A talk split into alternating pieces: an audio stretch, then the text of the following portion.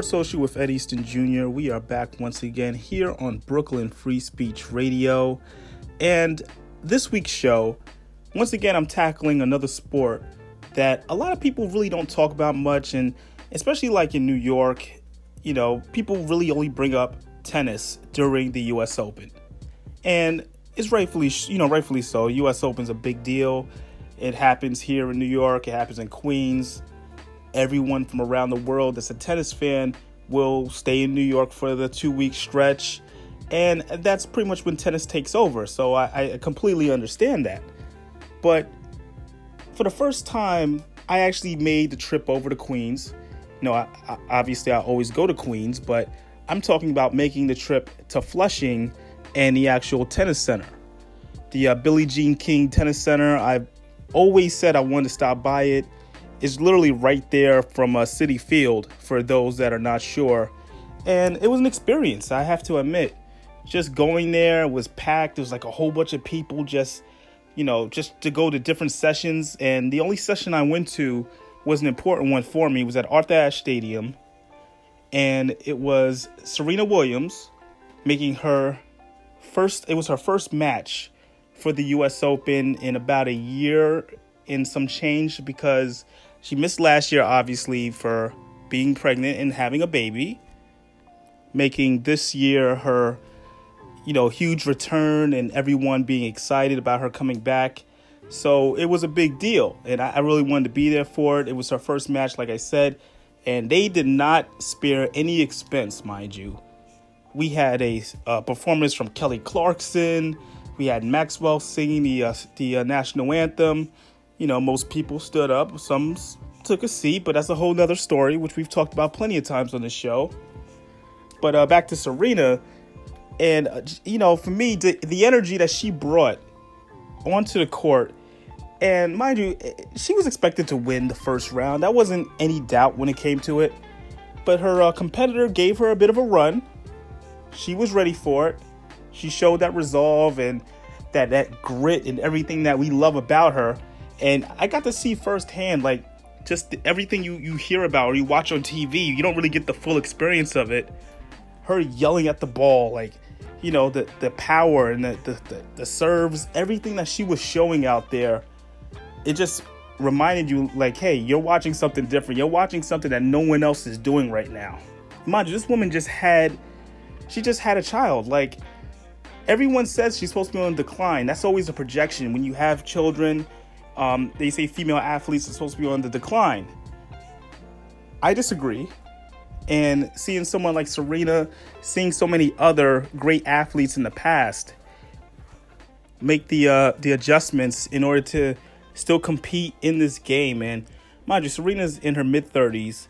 She's going against people that are either half her age or just, you know, very young. And They've been playing their whole lives as well, and she still dominates every single time. This time was no different. She won a straight sets. If you want to see some of the footage of it, obviously there's the official footage you can catch on ESPN or different websites. I have the footage uh, from my own camera and from my seats. Obviously, these are not the best seats in the world, but I wanted to make sure I was in the house to see Serena. You can check it on my Instagram as at Ed Easton Jr. as well as my Twitter, so you can see both of it on there and it was a great time. Like I, I really enjoyed it. It was it was extremely hot. The weather in New York City wasn't rainy, so people didn't have to worry about the rain when you know going to see uh, the different tennis matches going on. The uh, weather was beautiful. Like I said, just the heat was it's excessive at times, and the different courts. Like I, I just want to talk about just the area in the tennis center. There were so many different vendors you could go to for food, and there were so many different um different courts. Like I said, there were mini courts for doubles matches, for for juniors matches, and I just liked how there was different options for people once they got there. Arthur Ashe Stadium is the big stadium there, followed by the newly renovated Louis Armstrong Stadium, and you saw like just world class tennis everywhere you walked. And I, for one, I do like tennis. I do understand the game. I do follow the game there are certain players you just want to watch, you certain players that you just want to find out about. But I like how you have the up and coming people coming, up and coming stars, I should say, just performing right next to you, and you have no idea. This could be the next Sloane Stevens. It could be the next Venus Williams, Serena, uh, Federer, Nadal. They're all there, and some of them you can see for free. So I just love that option was out there for the different um, fans, so they can follow who they want to follow. I just thought that was really cool. So as I'm recording this show, and this is obviously going to play on the Wednesday, early Wednesday morning of this week. this tournament is still going on. As of right now, Serena Williams is still in. She's in the uh, semifinals. So, like I said, I'm not going to have the champion here announced during this episode, but I will say there were some surprises in this tournament so far. And I, I'm just, like I said, I'm still shocked at the fact that Roger Federer is out. I didn't expect Federer, the number two seed, one of the greatest of all time, to be knocked out. And I'm gonna play his um some highlights from his matchup and how he lost, as well as his press conference talking about it. And that's not even the the the biggest one. Uh, in my opinion, the biggest upset was Sloane Stevens, who was last year's champion on the women's side. She goes out in the quarterfinals and it's just you you never know, and that's why I love about tennis. You never know what's going to happen unless your name is Serena Williams. Serena took care of her own sister, um, Venus, in straight sets. It was it was pretty surprising how easy she was able to handle everything. But uh, looking at what's going on in this tournament and just the growth of it, and and like I said, I haven't seen a day where it wasn't packed. The popularity it has over New York City and people want to get involved in tennis. And I had fun with all the different activities that were going on on the grounds there. It was just a, a great atmosphere. So I do want to keep pushing that and for people to check it out because this is open year round. This isn't just open for the uh, for the U.S. Open. Just check out the uh, tennis center over in Queens. It's it's really good. So, with that being said, um, there was some controversy heading into this tournament that, that did surround Serena everyone knows about her famous cat suit that she wore for medical reasons going into the French Open. It caused a huge stir. So many people felt like, oh, you know, it, it shouldn't be banned, it shouldn't be this, because the French Open said that it's no longer allowed for her to wear that. And it's been a debate on both sides. The biggest debate has been what is she doing that's affecting the game of, you know, the, the game? Because there is no advantage that she's getting from wearing it. Why is it banned? Now, out of protest, Serena, it, what people believe out of protest, she's wearing like sort of like a tutu type of setup, and it's uh it's been doing her very well at the U.S. Open, and she's still been dominating. She hasn't really come out and shown any type of negativity towards it, and I'm gonna play her thoughts on the whole situation. That she had a special press conference regarding it as well. Uh, also, I got some extra feedback on it from uh, Miss Palm T. I know you guys remember her. She is one of the hosts from the Tea Room podcast. Got her thoughts on the whole controversy. Is it even really a controversy? Is this something that we should still be talking about? I had to ask her, so she really broke it down to me, and we're just going to try to get to the bottom of it. And as always, if you have your thoughts on the whole catsuit situation or just the US Open in general, always hit me up on Twitter, Instagram at Ed Easton Jr. I love all ideas. That's how some of these episodes are made, based off you guys' ideas, and I will shout you out if it's an idea that I like. So just throw it out there and let's see what happens. You know, this is a this is a show for everybody. It's why it's called Sports Social. I want people's opinions on it so that we can see a different side of whatever sport I'm covering that week and just moving forward because fitness people as well. I don't want to feel like fitness people are being left out. We will have more fitness topics coming up as well. So uh, before I go to break, like I said, there's a new Louis Armstrong Stadium at the tennis center, and they had a huge unveiling for it at the very start of the tournament. So I'm going to play a little of the sound from that. And after that, I'm going to get into some of the highlights once again about Sloane Stevens losing, as well as Roger Federer.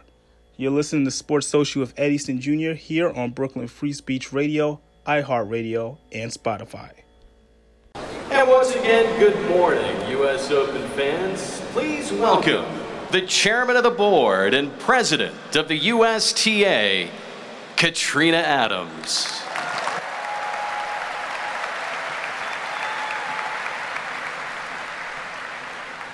On behalf of the USTA, it is my great pleasure to welcome you all here on this very special day as we formally dedicate this magnificent new Louis Armstrong Stadium, the final jewel in our five-year, $600 million transformation of the USTA Billie Jean King National Tennis Center. This beautiful new 14,000 seat stadium, complete with its own retractable roof, will provide our world-class U.S. Open players with another grand stage and will provide our world-class fans with another great venue to experience all the thrills and excitement of the game. As we kick off things, I want to recognize some very special guests with us here today. My good friend, the Honorable Mayor David Dinkins, who is the heart and soul of this tennis center. Borough President Melinda Katz and other elected officials from Queens who have been such great partners and make us proud to be part of this community. I'd also like to welcome the students from PS 143Q, the Louis Armstrong Elementary School, right here in Flushing. Guests from the Louis Armstrong Educational Foundation and Museum, and a shout out to some of our longtime Louis Armstrong subscribers. This is your stadium. A project of this scope requires the dedication and commitment of a lot of people. I'd like to recognize and thank the USTA's Executive Director and Chief, Chief Executive Officer Gordon Smith, our Chief Operating Officer here at National Tennis Center, Danny Zausner, and his remarkable team, our great friends at Rossetti and Hunt Construction, and of course, all of the members of the USTA board, past and present, who believed and supported our shared vision of a world-class facility for this world-class event. We are proud to have kept a revered and timeless name on this grand new stadium, both for the history that name has here at the US Open and for the history that it has right here in this neighborhood, where Louis Armstrong lived and where the Louis Armstrong House Museum still preserves and shares his remarkable legacy. We are thrilled to continue to honor that legacy with this stadium, and we consider it a fitting tribute to a singular talent and a true American icon. To help us pay tribute to Louis Armstrong, I'd like to introduce Mr. Oscar Cohen a great friend of Louis Armstrong and a founding member of the Louis Armstrong Educational Foundation, to share some of his memories of the immortal Satchmo. Mr. Cohen?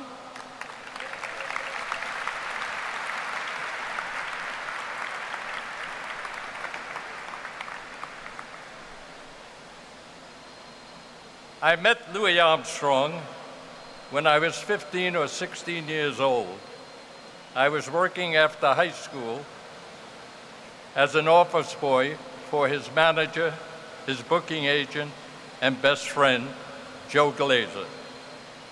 Many famous critics wrote that Louis Armstrong was the greatest jazz trumpet player and best jazz vocalist that ever lived. Louis recorded many hit records, and in 1964, had the good fortune recording the hit song Hello Dolly, which replaced the Beatles from the one, number one pop best-selling musical charts. In 1970, Louis and Lucille Armstrong formed the Louis Armstrong Educational Foundation. As Pops always said, I want to give back some of the goodness I received. Louis and Lucille lived a few minutes away from here in Corona, Queens. Today would have been one of Louis's greatest moments. I want to thank you for Joe Glaser, Lucille Armstrong, and especially Pops, who always said, What a wonderful world. Thank you.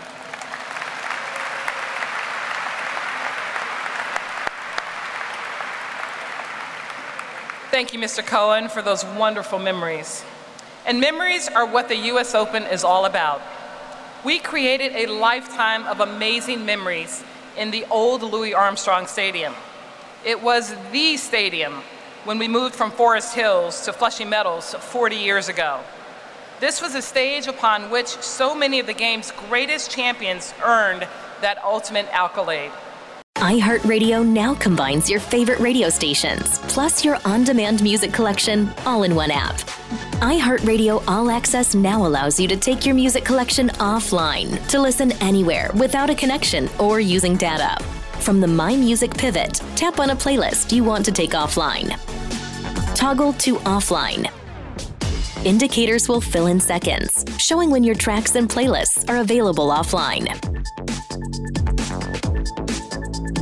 Radio, plus unlimited music all in one app. Um, I think that uh, obviously the Grand Slams have or have a right to do what they want to do, but I feel like um, if and when or if they know that some things are for health reasons, then there's no way that they wouldn't be okay with it. So I think it, it's fine. Does that mean there's a negotiation that will happen between you and them? And should there be an outcome that's not favorable to you, would you consider not playing? Well, um, the president of the French Federation, the, he's been really amazing, and he's been so easy to talk to. My my whole team is basically French, so um, yeah, we ha- we have a wonderful relationship. Um, so yeah, I'm sure they would we would come to an understanding, and everything would be okay. And um, yeah, so it wouldn't be it wouldn't be a big deal. He's a really great guy, and uh, yeah. Do you understand what he thought was disrespectful about the outfit? Because what's he seemed to say it was disrespectful. Um, I don't know exactly what he seemed to say or what he didn't seem to say or, or what, but I um, we already talked. So, like I said, we have a great relationship. So, we talked yesterday, and yeah, so it's everything's fine, guys. Will you wear the outfit at the U.S. Open? And could you explain like the circulation? Yeah, yeah. I've I've since found other methods. Um, and when it comes to fashion, you don't want to be a repeat offender, so it'll be a while before this even has to come up again. so, what are the other solutions? I wear tights that um, keep keep everything going with my blood and make sure that I'm staying pretty healthy out there. Did you, um, Serena, have a chat with? Because obviously you didn't wear the cat suit at Wimbledon, mm-hmm. uh, but I think you did wear these compression tights. Yes. Um, did you kind of have a conversation with Wimbledon beforehand and say, look, this is what I want to do? Um, no, we. I did not have a conversation with them because I did. I wasn't wearing that same um, cat suit. So uh, yeah, I just figured that, and by then I found a, a, new solution, which I've been working on for months, you know, to find something, and then we finally were able to to figure something out. Serena, you've got a pretty difficult draw. I don't know how far down the road you've looked, but well, how far down the road have you looked? I haven't looked. So we shouldn't tell you anything. Okay. But you, but you do know that you've got a, a tough draw, right? I do now. Serena, what are your thoughts as you step onto the grounds here, knowing how different your life is from the last time you played at the U.S. Open? Um, I feel like, you know, everything's just different in terms of, you know, I'm living a different life. I'm playing U.S. Open as a mom. You know, I, uh, it's just, it's just new and it's fresh. What, what does having your daughter in your life do to change everything about your approach to playing a tournament, even the U.S. Open? Um, you know, if anything, I have this. I have more fire in my belly. It's it's very hard to describe, and it's very dif- it's very difficult to describe. Um, I, uh, I, I thought after having a, a, child, I would be more relaxed, and I think I've said this before, but. Um, I'm not. and um, I work just as hard, if not harder, actually. And sorry, and I, um, you know, I just feel like I just take it just as serious, if not more, and that's been really surprising for me. Serena, for that this is a, a kind of a lengthy comeback and you're taking your time, um, and yet at the same time, you're such a competitor, you step out, you always want to win. Yeah. Where, where's a tipping point when you say to yourself, okay, now this is, this is the time, I got, I got to do it? Um, I've been saying that to myself every week, you know, and it hasn't quite happened, but you know, it's been just really a few months into this, into me playing after having a baby. So um, I feel like I have to be nice to myself, and I feel like um, I have to just be happy and and you know continue to work hard. I've been working incredibly hard, and I feel like it will for sure pay off eventually. Sports Social with Eddie Jr. We are back, and as you can hear, nature in the background. That can only mean one thing, because it's the only way you could find her. It's the only way you can get in touch with her for important conversations like this. I have Palm T back with me. Palm T, how are you? I'm doing great. How are you? Doing well. And Palm T, I like how you only want to speak outside.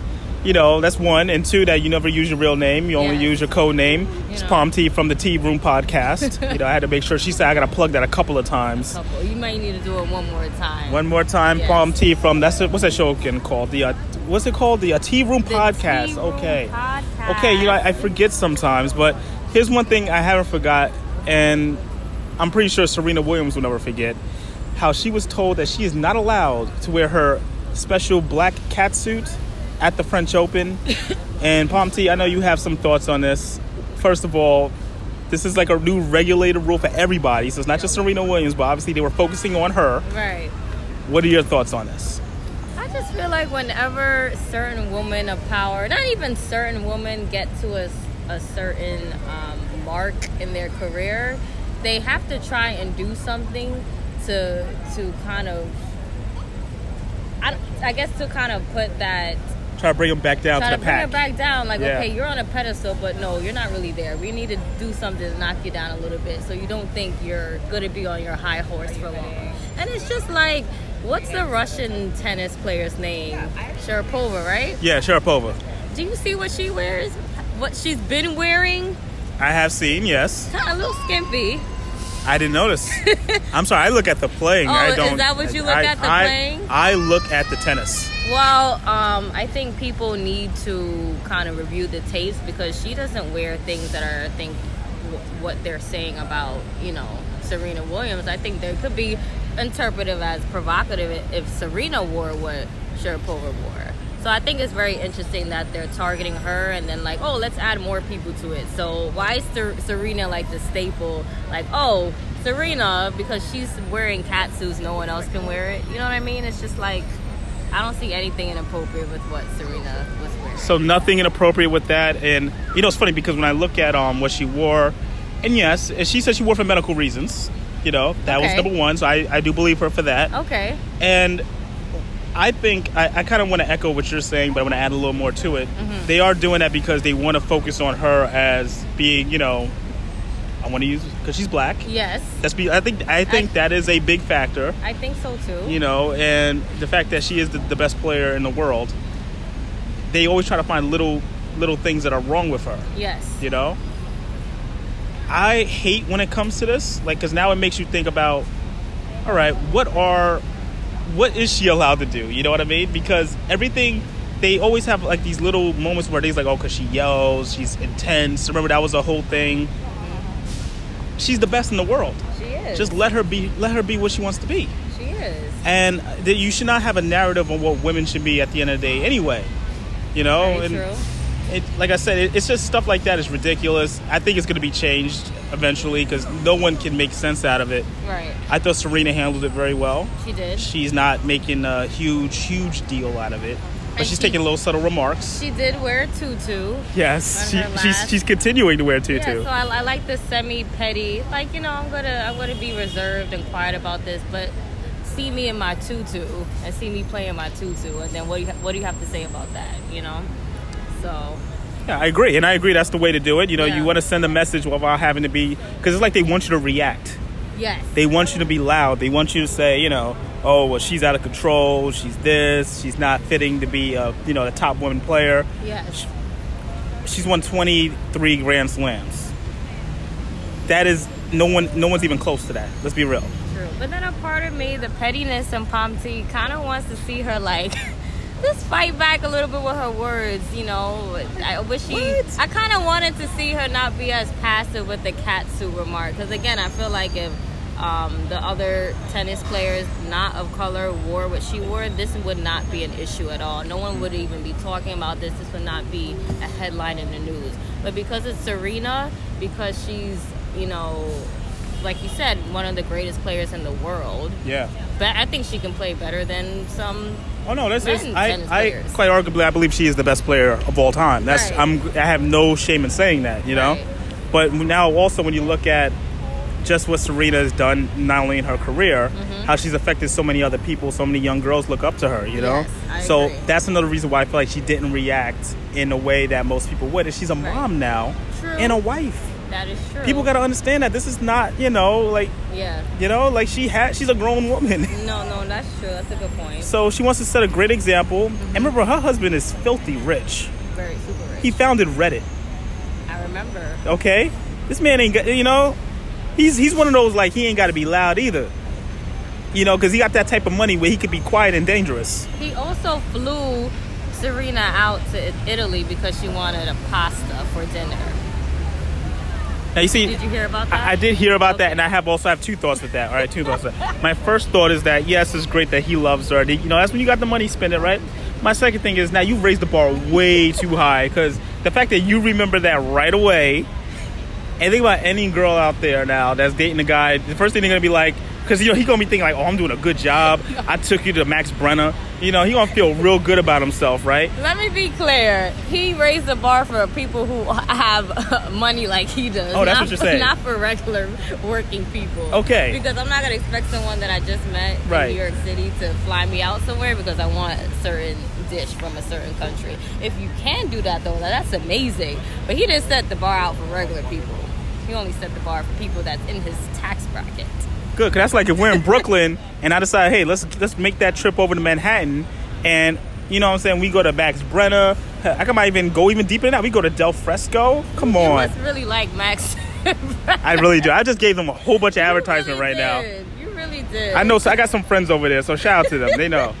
They already know how it goes. Because you said Max Brenner like three times already.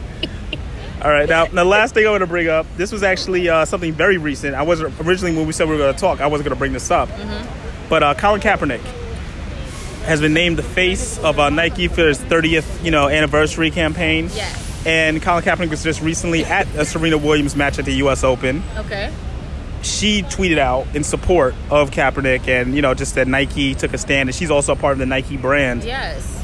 Quickly, what are your thoughts on Nike and, ma- and making this decision to make him the face? I think it's a very smart move for Nike to do this. I think it's great because for some reason, I don't know why it's so difficult for other companies or other people to actually understand what Kaepernick is standing up for. And it seems like Nike gets it and they're they're, you know, making someone who is the face of right now against activism and the fight against police brutality against black and brown people. So I think Nike got it right. I think what they're doing is great. And I wish more people kind of understood the real message behind what Kaepernick was kneeling for instead of focusing on why he's, you know, like the fact that he's kneeling. Because we have veterans that came out in public and said we are in support of what he's doing. Mm-hmm. So it's like all the arguments like, well, you're a disgrace to this country or you're disrespecting the veterans. It's like they've already counteracted that thought and disputed it. Like, no, we're like we're fine with what he's doing. So it's like, why can't everyone else get on board with that? Like, there was a video of a man. I, I don't know where he was. He was not of color, and he was burning Nike sneakers. I, I saw that. He, he had them while, first of all, while they were still on. Yes. There's so many thoughts that go into this. First of all, Nike's probably looking at them like, okay, well, you bought them. Right. That's number one. I'm thinking the same thing. You bought them still. And two, what would I just? you're trying to prove a point here, but by burning your by toes, burning your toes in the Nikes. I don't. That's something I don't understand. Yeah, it's a different world. I, I'm not really sure about that one. But like I said, Serena supports it as well. Yes. You know what I'm saying? You know what else we should support? What else we should support, I should say. You wanna know what it is? Sending women out on trips. No, no. See, no, no, no, no, no, no, no, no, no. We're never. We're not supporting that. We're not. We are not gonna. We are not gonna to sell such lies to people. Okay. What we are gonna do is we're gonna support your podcast. We're gonna call it the Tea Room Podcast. Yes. So check that out. Google it. Uh, Facebook it. What's the Facebook? Facebook is the Tea Room Podcast. You can also follow us on Twitter underscore Tea Room and also on um, Instagram, the Tea Room Podcast. All right, and that's Palm T. She is one of the three of the T's. Yes. You know, so shout them out, and uh, that'll be it. All right, we're gonna continue on with this U.S. Open coverage here on Sports Social. I'm Paul George. When I was six, I had one thing on my mind. When I was six, my days were spent playing basketball every chance I could. When I was six, my dream was to make it to the NBA. When I was six, my mom had a stroke. So I want you to learn the signs of a stroke fast. F A S T. F, face drooping. A, arm weakness. S, speech difficulty. T, time to call 911. Because the sooner they get to the hospital, the sooner they'll get treatment. And that can make a remarkable difference in their recovery. I'm Paul George. Protect the ones you love. Spot a stroke F A S T. Fast. Life is why. Visit strokeassociation.org. Brought to you by the American Stroke Association and the Ad Council. Sports Social with Ed Easton Jr. We are back, and like I said, I want to get into the highlights from uh, two of the surprises of the tournament, and that was Sloane Stevens losing, along with Roger Federer also going out in the quarterfinals. So this is the highlights from both games, as well as their press conference thoughts afterwards.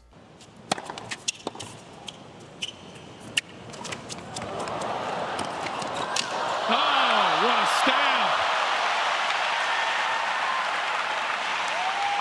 14. Millman showing off some wheels, and look at the reaction from Federer. He didn't give up on the play. What a stick save and a gem.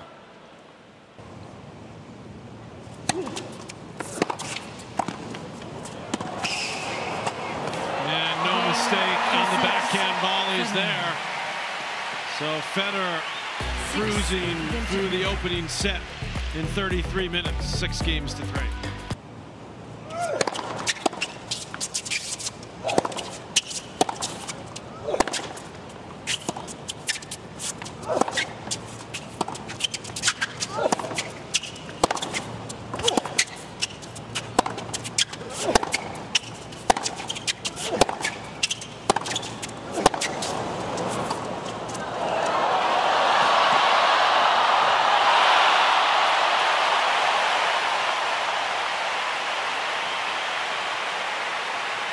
Advantage Federer.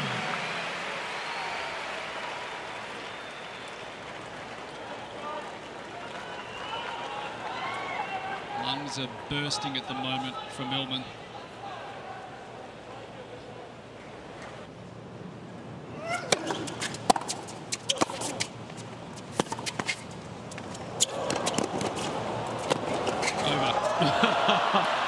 waited, waited. Millman had to make a move, and then a little touch lob. I think Federer was thinking about dinking this one just in front cross court of Millman, but then he saw him take a couple of fast steps forward, and that's a pretty easy put away.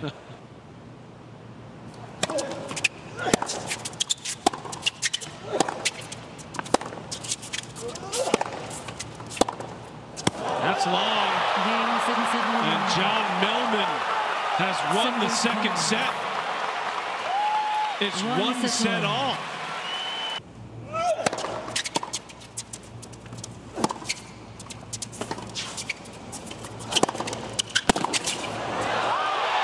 Game third set Millman. John Seven Millman games to six. is up two sets to one on Roger Millman by Federer. two sets to one. raise your hand if you saw this one coming. On Arthur Ashe Stadium court.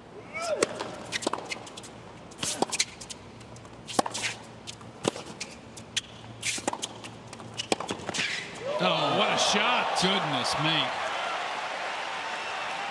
Nothing at all wrong with the point that Federer played there, but at some point you would expect Millman will show some signs of nerves or he hasn't done any of that so far tonight.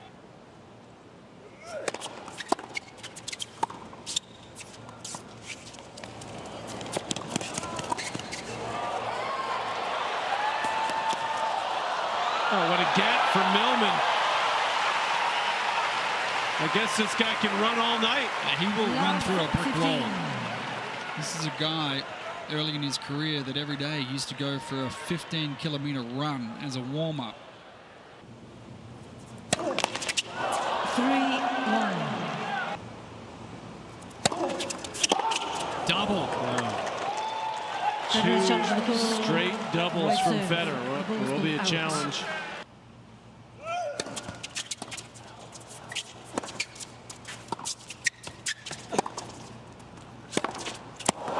That's it. Said much more. John Millman has Three sets pulled to off one of the Three, six, biggest seven, five, upsets seven, in six, tennis seven, history. six. Roger, what was ailing you this evening and what effect did it have on you? Sorry, the beginning. What was ailing you and what effect did it have on you? Physical ailment. Uh, um, I, I just thought it was very hot tonight, and um, it was just one of those nights where I guess I felt I couldn't get air. You know, there was no circulation at all, and um, I don't know for some reason I just struggled in the conditions tonight. You know, um, it's one of the first times it happened to me, so it's just uh, yeah, it's uncomfortable and clearly just keep on sweating more and more and more as the match goes on, and you know you lose energy as as it goes by. But uh, you know John was able to deal with it better. He maybe comes from one of the most humid places on earth, from Brisbane, so I knew I was in for a tough one. And uh, you know maybe when you feel like that as well, you um, start missing chances, obviously, and I had those, so that was disappointing. But uh, look, I'm just uh, at some point also I was happy that the match was over. I guess. Next question, English, please. Roger, back here. Yep. Roger, how did it come about, John coming to Switzerland? Why did you choose him to sort of practice with? Um, I think it was part that he lost early in Paris. So we were looking for somebody who was a, a great guy and who could train hard and, um, you know, maybe was looking also for a place to come to and practice on the grass or on hard courts with me. Before Stuttgart, I didn't know he had a girlfriend in Stuttgart. So uh, I don't just, um, Severin asked him and he was like, yeah, absolutely. I'm, I'm ready to come. And we had a great few days and uh, a good time together. And, um, and then we saw each other again in Stuttgart. We almost played, I think, against each other there too. Any more questions in English? Here, please. Um, Roger, your uh, serve wasn't as reliable as it usually is tonight. Was something either feeling off in your motion, or what was going through your mind when you're um, missing all those first serves that you did? It was hot. that was it. yes, when it, when you feel like that, everything is off. So, but uh, look, um, I've trained in tougher conditions. I've played in in the daytime at you know at 120. So some days it's just not it's just not the day, you know, where uh, the body can can cope with it. Um, I do believe since the roof is on that uh, there is no air circulation in in the stadium. And ju- I think just that makes it a totally different U.S. Open plus conditions. Maybe we're playing slower this year on top of it, and then you have soaking wet pants, soaking wet everything, and the balls are in there too, and you try to play, and it's just everything gets slower, uh, you know, as you try to hit winners. But um, again, look, um, I thought the the match was uh, was tough. You know, I, I wish I could have led two sets to love, and then maybe the the match would be different. You know, and I would find a way because I did have my chances all the way till the end, but. Uh, it was just tough, and uh, John, I thought, played a, a great match, you know, in, in difficult conditions. Are you able to talk about what he actually does well? Like, what, what are his strengths uh, and what will he need to do, I suppose, against Novak? John, um, well, I like his, I love his in, his intensity. You know, um, he reminds me of David Ferrer, and those are the guys that, you know, I admire a lot. Um, you know, when I see them, when I see how they train, um, the passion they have for the game. So uh, um, I love his intensity. Um, you know, he's got a positive demeanor about himself on and off the court. Um, I think he's got a great backhand that he can protect very well down the line and cross court. And when you attack there in the wrong way, he will punish you punish you every time for it. Yeah, and then he's got options to now, especially here where it's a bit slower, maybe to return in and return back. You know, and um, you know, and I think against Novak, he's just got to bring it again and then try to worry Novak and hope for another hot day. Maybe I don't know. Uh, Roger, can you just put the, the past months in, in perspective uh, with what occurred at, at Wimbledon and Cincinnati and now here? Can you just give us a, an overview on that, please? Um,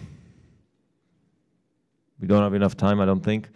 But you know what I explained Wimbledon already. Um, Cincinnati was a pretty good tournament in, uh, very fast conditions where it was hard to find rhythm, but uh, still made a finals. first tournament back. I think actually I was quite happy. It was just a it was just not a good final from from my side, but okay, that can happen. And it was after all Novak on the other side of the net. And then today, uh, like I explained, it was just hot and. Uh, um, no shame there. I just I think these are the things that uh, unfortunately sometimes happen. Um, so um, you know, move on and uh, take a rest. Um, I'm happy I'm getting a rest now, and, um, and then I come back for the Laver Cup and hopefully finish the year strong.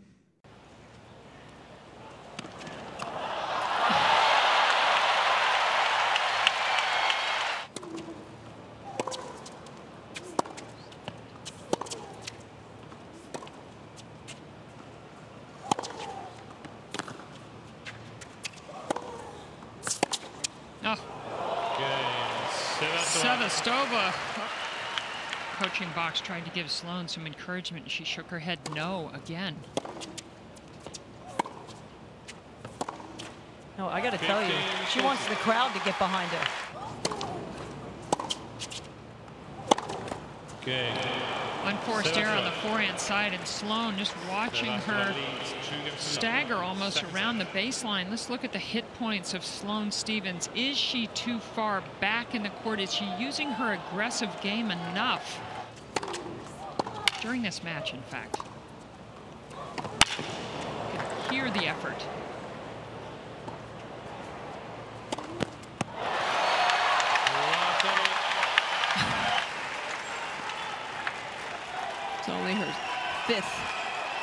Forehand winner of the match. 55% before today, 0 for 7 in this match.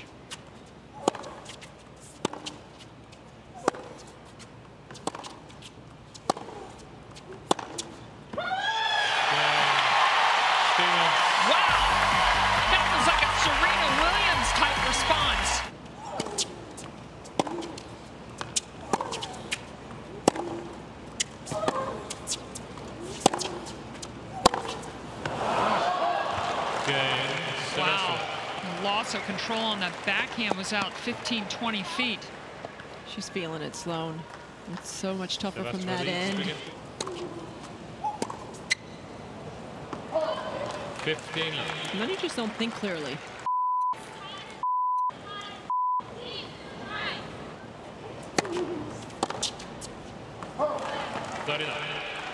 There's no doubt that Sloane's in two minds here. The problem is that Sevastova loves pace.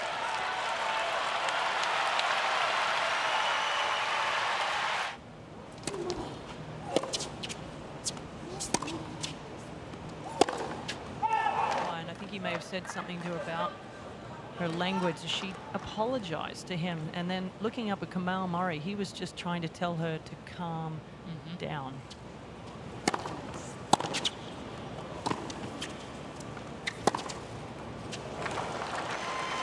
4, 2, 15.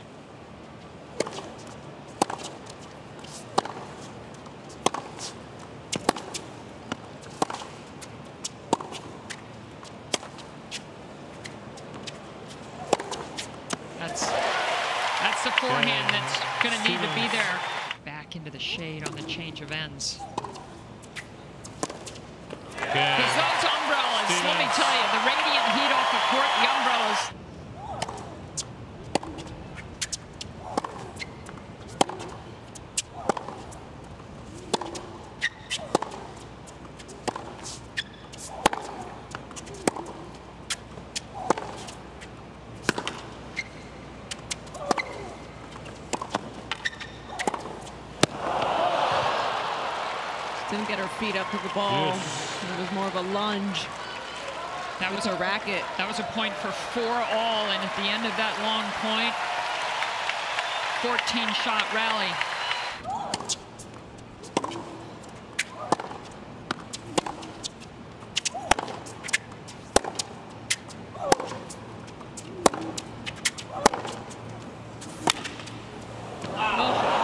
Game, Sevastova.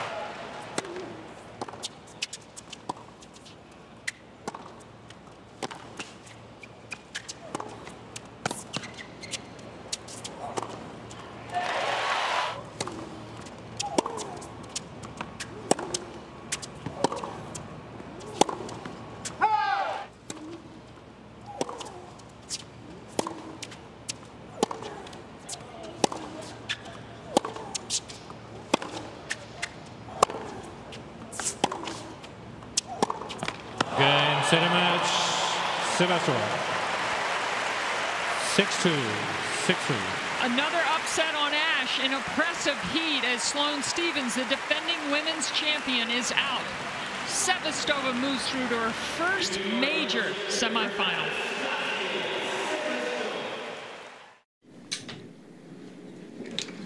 Sloane, those uh, seven break chances in the first set, unable to convert. How big a factor was that, and what happened today? Yeah, when you don't play big points well, the match can get away from you, and I think that's what happened today. I didn't convert, I didn't play the big points well, and you don't win matches when you don't take your opportunities. Sloane, how hard is it to both mentally focus and get anything going physically when you're playing in the heat like that? Does it just slow your entire body down? Uh, yeah, I think today I just really couldn't get anything to connect. Um, even when I did have my break opportunities, I just wasn't playing the points well at all. Like mentally, physically, it just wasn't connecting. It just was a really tough day, and in the heat doesn't make it any much more fun. In addition to the heat, were you also suffering from a cold? Did you have a, a cold coming into this? And did that compound the fact that you were playing in, must have been like 100 degrees out on the court? Yeah, I've been sick since, I don't know, since Monday. Bad sinus infection, but whatever, you got to play. And like I said, I, I had been playing well the, the last matches, and today just was a tough day. I didn't play my best. I wish I could have played better, but it just wasn't the day. You've had some very good matches with her. Do you, can you talk about the way your games match up and what you're looking to get out, of how you're hoping to get out of this one today? Oh yeah, I mean she's a great player. Um, obviously, she plays a little bit different than most girls. She hits a lot of drop shots, she hits slices. She changes it up, changes it up a little bit. So um, it's always a difficult match. But um, I thought she played solid today, and obviously the better player won. But it just was a bad day. Sloane, I just wonder what your, your feeling was going into the match. Were you feeling questionable, or, or did you have full usual confidence that you normally have? Nothing was wrong with me before the match. I was excited to play, happy to get out there and compete. Like I said, today was a bad day. I wish I could have played better. The better player won. Sloane, they suspended play for the juniors during your match because of the heat. How did today's conditions compare to some of the other hot matches that you had to play earlier in the tournament? Yeah, it was just really hot, but I mean, you can't control the weather, you can't control what the tournament's going to do, so you kind of just got to go with it. Um, I'm fortunate that I played first match at 12 and it was so extremely hot, but um, it was hot for both of us. She handled it better, and yeah, it, sometimes it happens like that. It's a little early for you to process this, this week, basically, or these past eight days, but, um, you know, you come in, you're under a lot of pressure, defending champion, you know, your first major and stuff. Um, You know, what are the positives that you might take out of this? That I could have shit the bed in the first round, and that would have been really bad. Um, so the fact that I made it to the quarterfinals and I played some really good matches and I just competed as hard as I could. I mean, a lot to be proud of, and obviously defending a title is very hard, very difficult. But um, if you were defending, you'd be playing the same exact people all over again, which I didn't, and I made the most of it this week and or the last whatever ten days, whatever it was, and I can be proud of a lot of things that happened the last couple of the matches that I played. So, um, not going to dwell on it. Just keep building. There's like what four more tournaments left, and um, I'm just going to try to play the season, the rest of the season, as hard as I can, and hopefully have some more good results. Sloane, with a lot of opportunity for you in Asia, how excited are you to get to those tournaments, and how much time will you spend in between here and then kind of resting and recovering? Well, considering last year after this tournament, I shit the bed for like five, 10 tournaments in a row. Um, I definitely don't have any points to defend. So um, just looking forward to playing and competing and hopefully keep playing well and keep it going. Um, obviously, today doesn't factor into that. But um, yeah, I hope that I can go to Asia and win some more matches and hopefully make the year end and just keep going as far as I can. You mentioned that um, she plays differently from uh, the other women. Considering that, how far do you think she could go beyond this? Could she win this title? You should ask her that. I don't know. Uh, she's a great player, and there's a lot of great players left in the tournament, but who knows what's going to happen? It's tennis. Right. So when you have the, I think you had two games in a row where you had three or four break chances in both. Um, do you feel like at that point, okay, I'm on to her, I'm going to get one pretty soon, or do you? Does it feel like, oh my gosh, I, I can't let that many get away, and and uh, you don't get that many chances again? Yeah, obviously, like I said at the beginning, um, when you don't play the big points well and you don't take your opportunities early, that could affect the outcome of the match. And I think today I didn't play those points well at all, even at the end of the, in the second set. So, um, yeah, it does it does definitely affect it, and it was unfortunate today that I didn't take my opportunities when I had them early in the first. But nothing I can do about it now. Last question. It's a Grand Slam quarter. It's a big opportunity. You go out there, it's really hot, and there's a distinct lack of atmosphere that early in the day. Does that does that have a dampening effect on your enthusiasm, or did that play a role at all? No, I thought the crowd was great. Honestly, even when it's not completely full, they're still super loud, and I thought the atmosphere was was totally fine. I think it was just a hot day and bad weather conditions, but didn't think that affected the match too much. Thank you, everyone. I want to once again thank everybody for tuning in to today's show. Just uh, had a great time, you know, going and viewing the U.S. Open, seeing Serena Williams, seeing a legend play, because at this point, you never know how much longer she's going to play or how much longer any of these legends that we've seen pretty much our whole lives are going to be doing what they're great at. So just having the opportunity to see her play possibly one of her last few U.S. Opens, same way I felt, you know, seeing Kobe Bryant play his last game at Madison Square Garden. These are cherished moments, and I'm just happy to be there for it. Also, want to thank Palm T as always. You know, being out there in nature and talking to her about Serena Williams and the whole controversy. Uh, she does a great job as always. Check her out on the Tea Room podcast. Uh, Google it, check it out. It's a great job. She does a great job with that. And uh, as always, hit me up at Ed Easton Jr. Twitter and Instagram. Until next time, this is Sports Social with Ed Easton Jr. here on Brooklyn Free Speech Radio, iHeartRadio, and Spotify.